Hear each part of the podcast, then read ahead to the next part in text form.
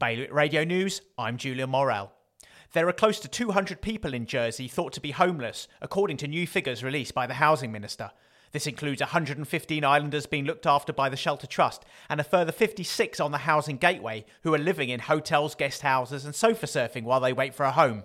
It isn't known how many people are sleeping rough in the island.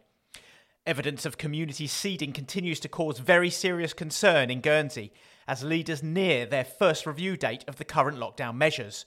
There have been 36 new cases in the last day, and 13 people have recovered, taking the number of known active cases to 329. Of these, 10 are from unknown community sources, 25 were direct contacts, and one is travel associated. Five people with COVID 19 are currently in hospital.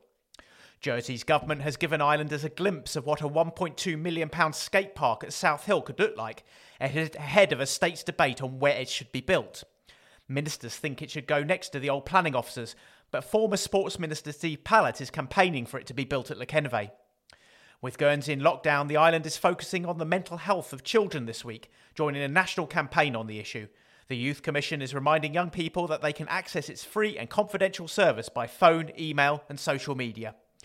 More on all these stories at bailiwickexpress.com. Today's weather rather cloudy with occasional showers, perhaps with a risk of thunder. Some sunny spells are expected this afternoon, with a top temperature of 10 degrees.